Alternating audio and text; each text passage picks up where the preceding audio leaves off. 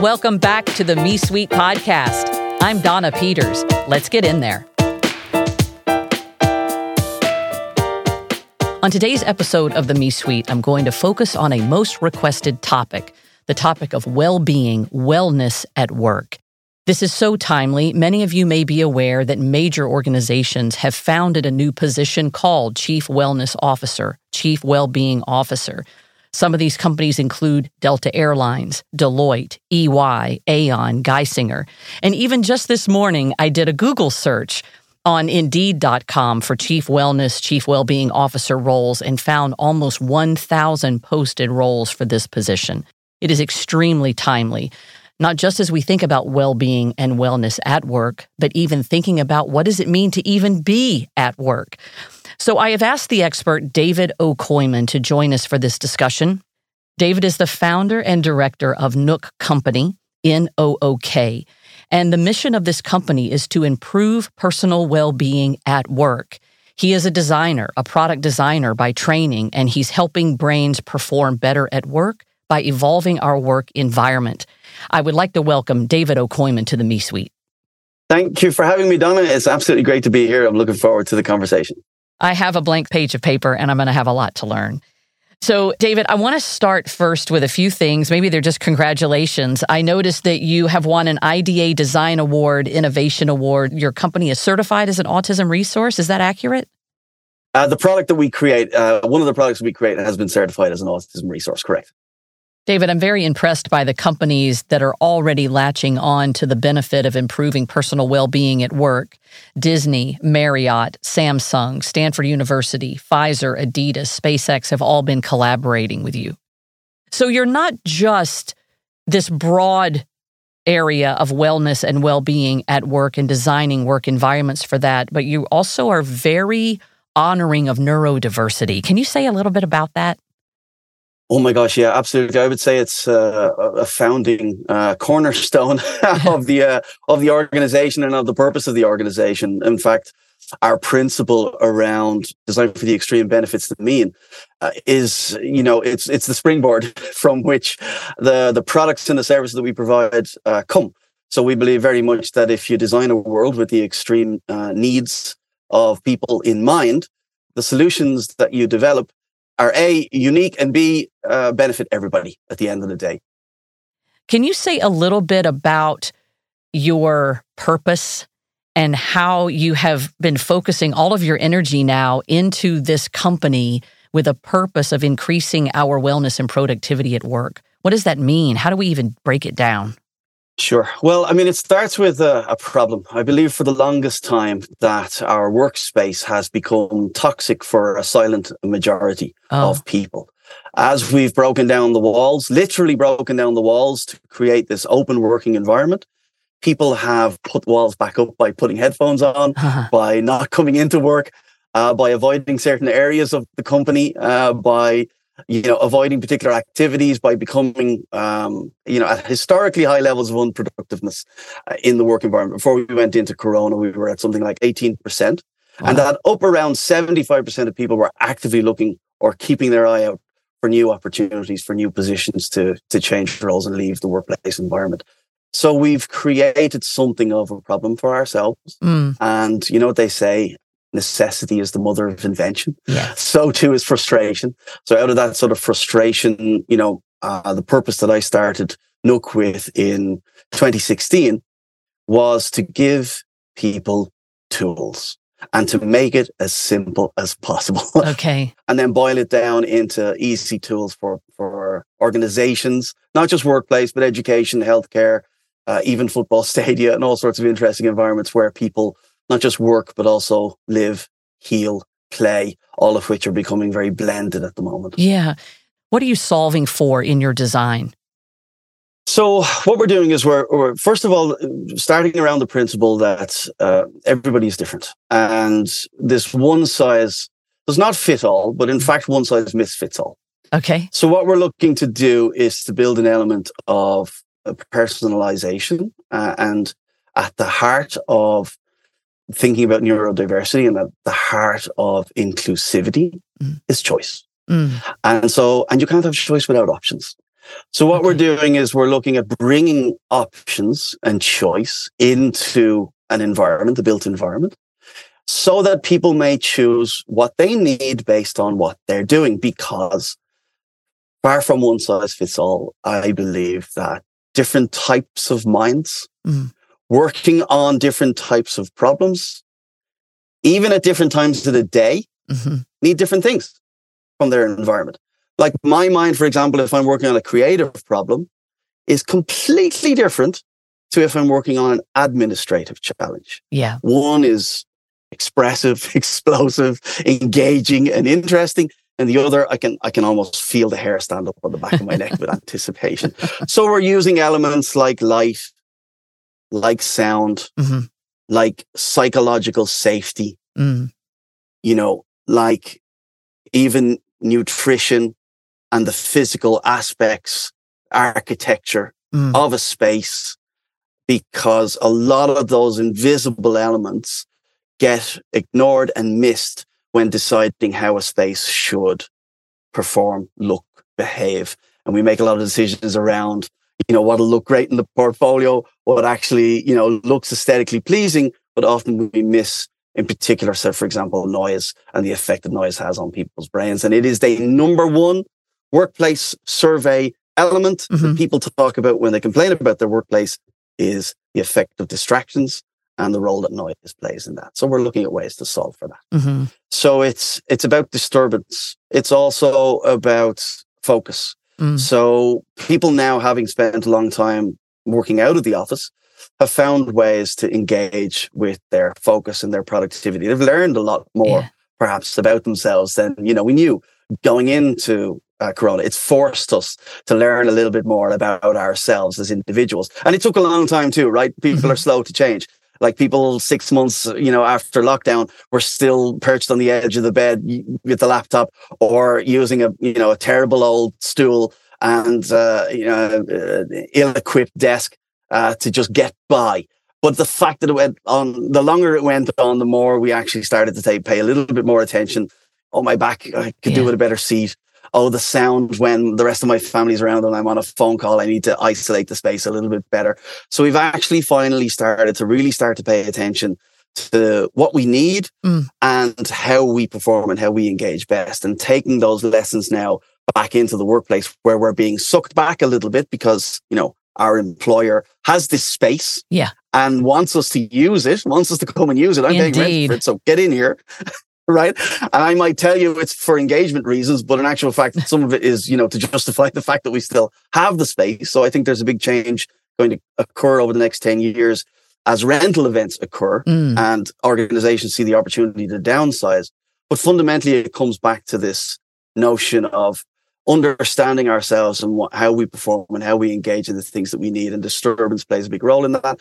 So too those interaction with our with our colleagues, what we do need it for and what we don't need it for. Yeah. Focused work we don't particularly need it for. Creative work, collaboration, IP generation, we do a little bit more. Oh yeah, I love those segments.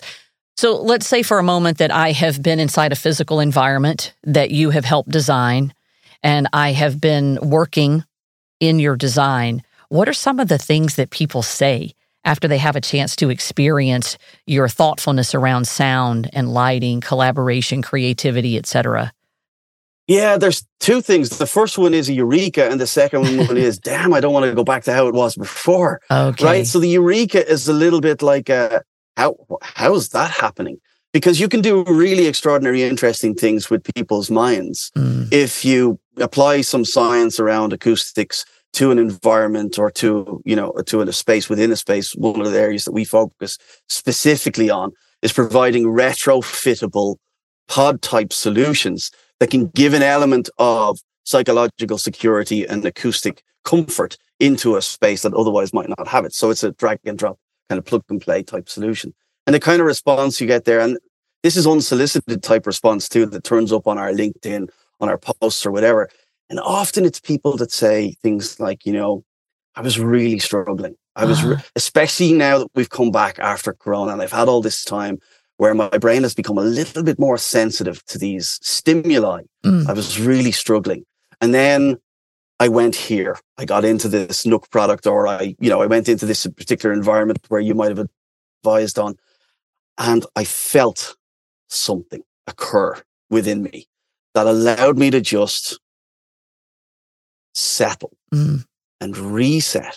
And, you know, in yoga and mindfulness, they talk about take a deep breath. It almost makes you conscious of your mm-hmm. breathing to be in a space like this that's been thoughtfully put together, not just by us, of course, but by people who really cared about trauma informed design, design for the extreme, design for neuro inclusivity, etc. You can really notice mm. when you walk into a space like that. Most people can. In particular, someone who really needs it can notice it. It doesn't have to have a big sign over saying, you know, yeah. this space is special for people with dyslexia or, ADHD or, you know, whatever it is, autism or whatever. But let me tell you, if someone who, who needs it walks into that space, they can tell you straight away that this space is doing something different yeah. and unique for their mind that allows them to first settle, take a deep breath. And then this sort of tunnel effect can occur if it's focus that you want, or this intimacy can occur mm. if it's connection that you're looking for. So that's, if you boil it down, it's about really sharpening in on the, the ability to focus mm. or really building the capability to intimately connect. Not just lots of people standing around talking at a water cooler, but actually genuinely make a short, powerful connection.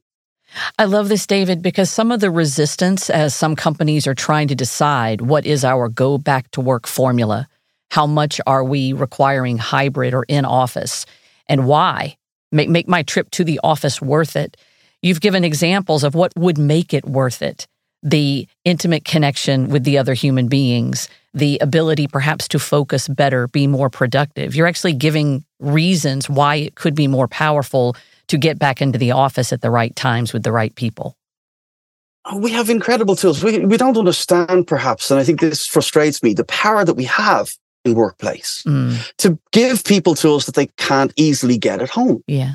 To give them an environment that they couldn't perhaps afford to build at home. Mm. You know, I love to go to co-working, for example, because I think co-working for me is right at the front edge of what the future of work looks like, mm. but also because they can afford to in, in, invest in Charles Eames chairs, for okay. example, or, you know, they can really do some interesting acoustic installation in the space, or they can really do interesting things by zoning the area or by bringing nutritionists into the space or doing interesting things with events. We have incredible tools at our disposal if we just took time to invest and uncover some of the things you can do with workspace to help people thrive. It is proven that if people make friendships in work, mm. they are more resistant to looking for, you know, other jobs, to more resistant to sickness. They tend to spend more time engaging, being more productive. And it isn't always about how many hours they spend working, but about how productive those yeah. hours are.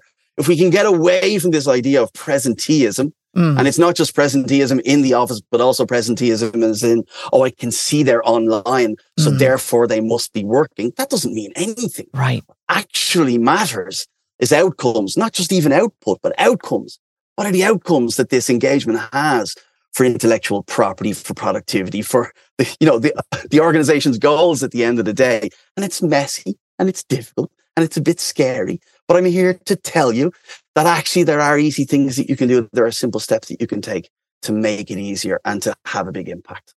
So I'm talking about productivity that has to do with not just hours spent, not just email traffic, not just number of reports written, but actual qualitative outcome based impact yeah. on the work that people are doing. So impact that will actually help the company's mission, mm-hmm. not just whatever the micromanagers dictated, broken down elements of you must do this by Friday type of impact, but impact that actually goes to creating new intellectual property for the company, right. that goes to reducing sickness for the company, that goes to increasing turnover or increasing maybe uh, new product development or new software solutions or whatever it is.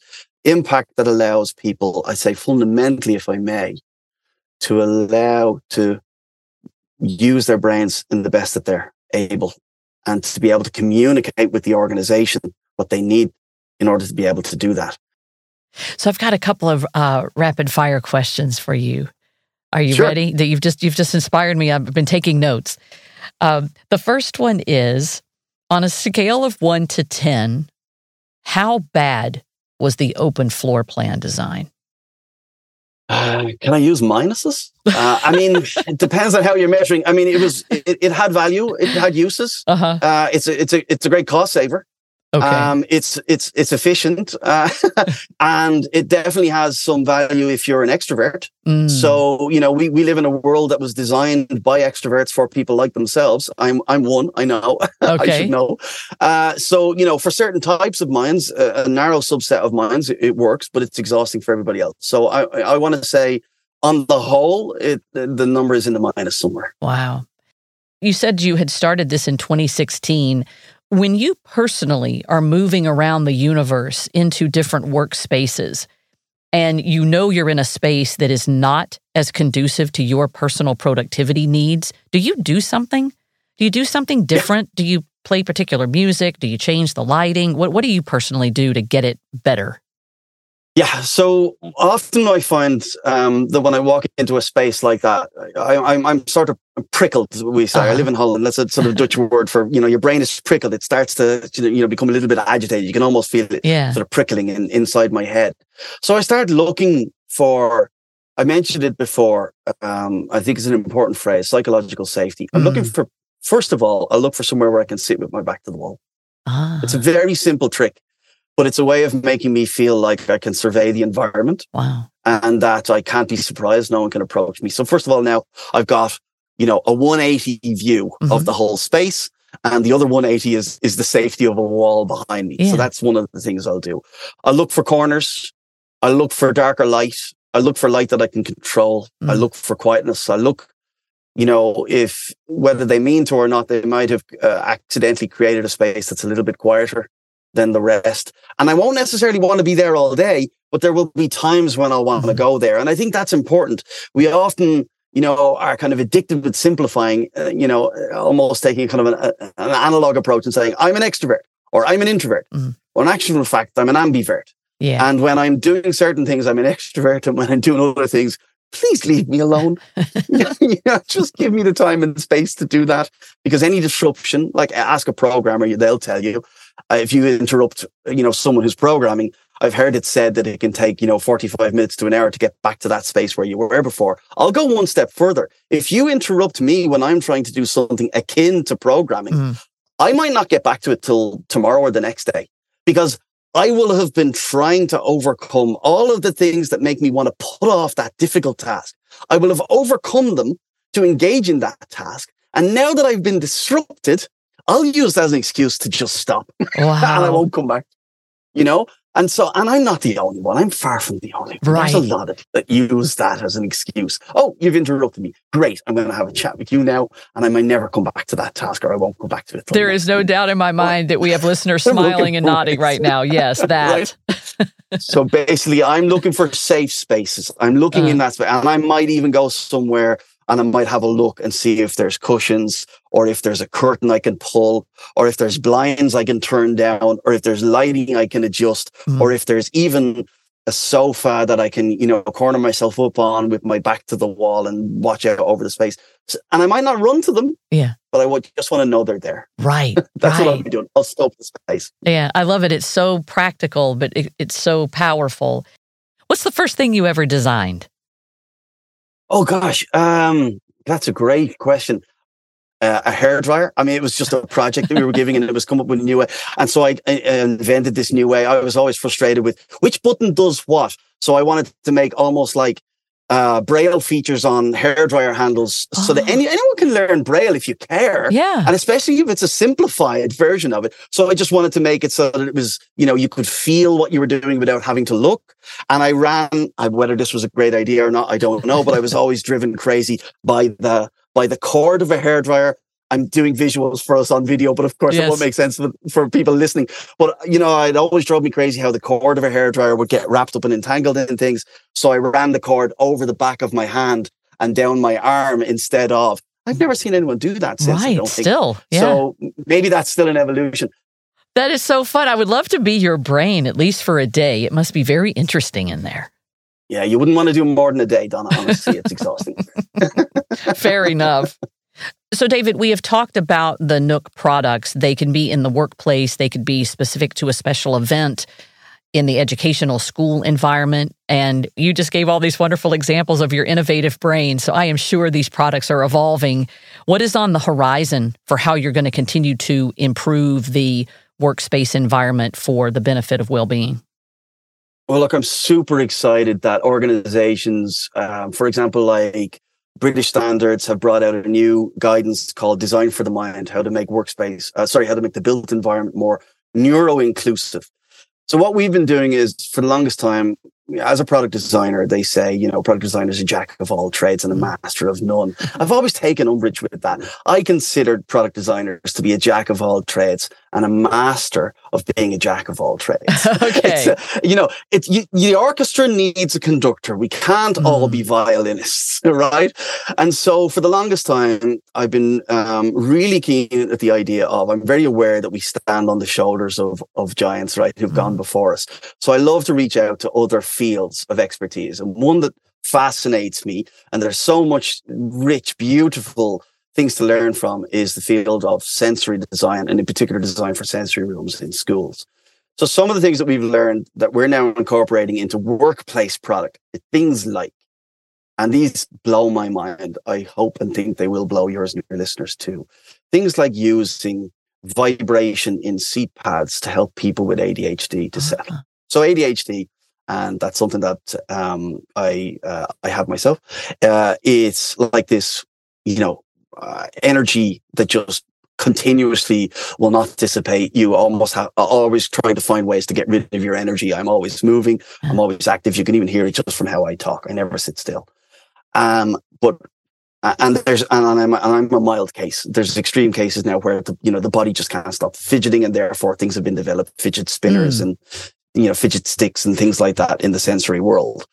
Did you know that with the help of vibration, in particular in the seat, and it has to be adjustable, it can't be one set of vibration it, because it's very personal. Yeah. The person element has to come back. If you allow a person to make their seat vibrate to the to a level that suits them, yeah. that vibration, that physicality, can send signals into the brain and the body that tells the body that it doesn't need to vibrate, it doesn't need to be uh. moving all the time. So it has this beautiful advantage. It's a talk thing. You know, it's taking science and technology. It's taking science of the extremes and it's bringing it into the workplace and it's benefiting everybody. But it's also allowing people with ADHD then to fully focus. And now you're allowing those people to be able to really be their best selves. Yeah. I, I come, I'm come back to that statement again and again, don't I, about people being their best selves uh-huh. because our built environment is preventing that. And I want to do the opposite. I want it to enable it. You can take light, for example, and if you can really soak a space in light and allow the individual to tune that light to suit themselves, you can have, I'm going to give you two examples. One is for somebody with dyslexia, mm-hmm.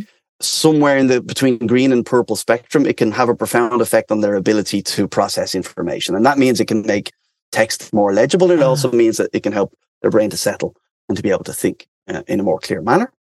And then the other is it can have an important effect on somebody um, Asperger's autism, for example, who may be approaching or has had a meltdown moment to regulate themselves more quickly or to avoid that meltdown. And that can be, you know, lilac, purples, uh, mm. mauve, you know, somewhere in that sort of red, purple, blue spectrum can really help to just regulate uh, the brain and to help self care. So that's vibration. That's light. You can do things with scent. A mirror, for example, can be profoundly valuable to someone who has real difficulty making eye contact. Ah. That eye contact can be very intense for people. Uh-huh. And it's extraordinary the effect that a mirror can have to take the real world intensity of eye to eye contact and make it almost feel like TV or oh movie. my goodness. And make it feel impersonal to, I don't mean impersonal in a negative way, right. but just enough to make it possible to make eye contact with somebody through the mirror. And that could be good in a training, in a one to one, in a coaching, in a, you know, even in a clinical uh, situation. And so those tools that we've learned from the sensory world, I just think that the workspace is ripe yeah. for that change now that we're really finally, for the first time, I think in our history, properly focusing on well being. Yeah. For all of us. For all of us. Correct. Yeah. And just look around, have a little think about, is there somewhere where people could sit with their back to the wall? You know, is there a little corner that we could mark off and put a sign up that says library? That, you know, that creates this like, little bit of permission signaling, because that's a key thing too, because people don't want to draw attention to themselves. Yeah. The world, the workplace is like a, a theater stage. We're missing backstage. You uh can't be on the stage all the time. We need to give people a little bit of backstage. Wow. I love it, David. And you have given me my thing to do differently on Monday. I want to have a heightened sense of awareness of when I get prickled and and, ta- and take an action to uh, re- recognize it and then take an action against it. That's in my control. Yeah, and empathize a little bit, understand. You uh-huh. know, I read this book by Susan Cain called Quiet. Right. Um, and it was being an introvert in the, in the, world that can't stop talking. And honestly, it was epiphanal. I read mm-hmm. that book and I came out of it wildly aware of the effect that I, as an extrovert, have on people who aren't like me. I'm an energy stealer, Donna. You know, I ah. take energy from others. and introverts have their own energy and they have their energy stolen. And I'm being very analogous again uh-huh. in order to have the conversation about it. It's not that straightforward. People are, you know, all sorts depending on what they're doing. But simply put, extroverts are energy stealers and introverts are energy givers. And if you can just be a little bit empathic about who you are and how you fit in the world, maybe you can help to tailor the world better for, you know, others. Thank you, David O'Coimin in the Me Suite. My pleasure, Donna. Take care. Until the next topic, this is Donna Peters. Thank you for joining me in the Me Suite.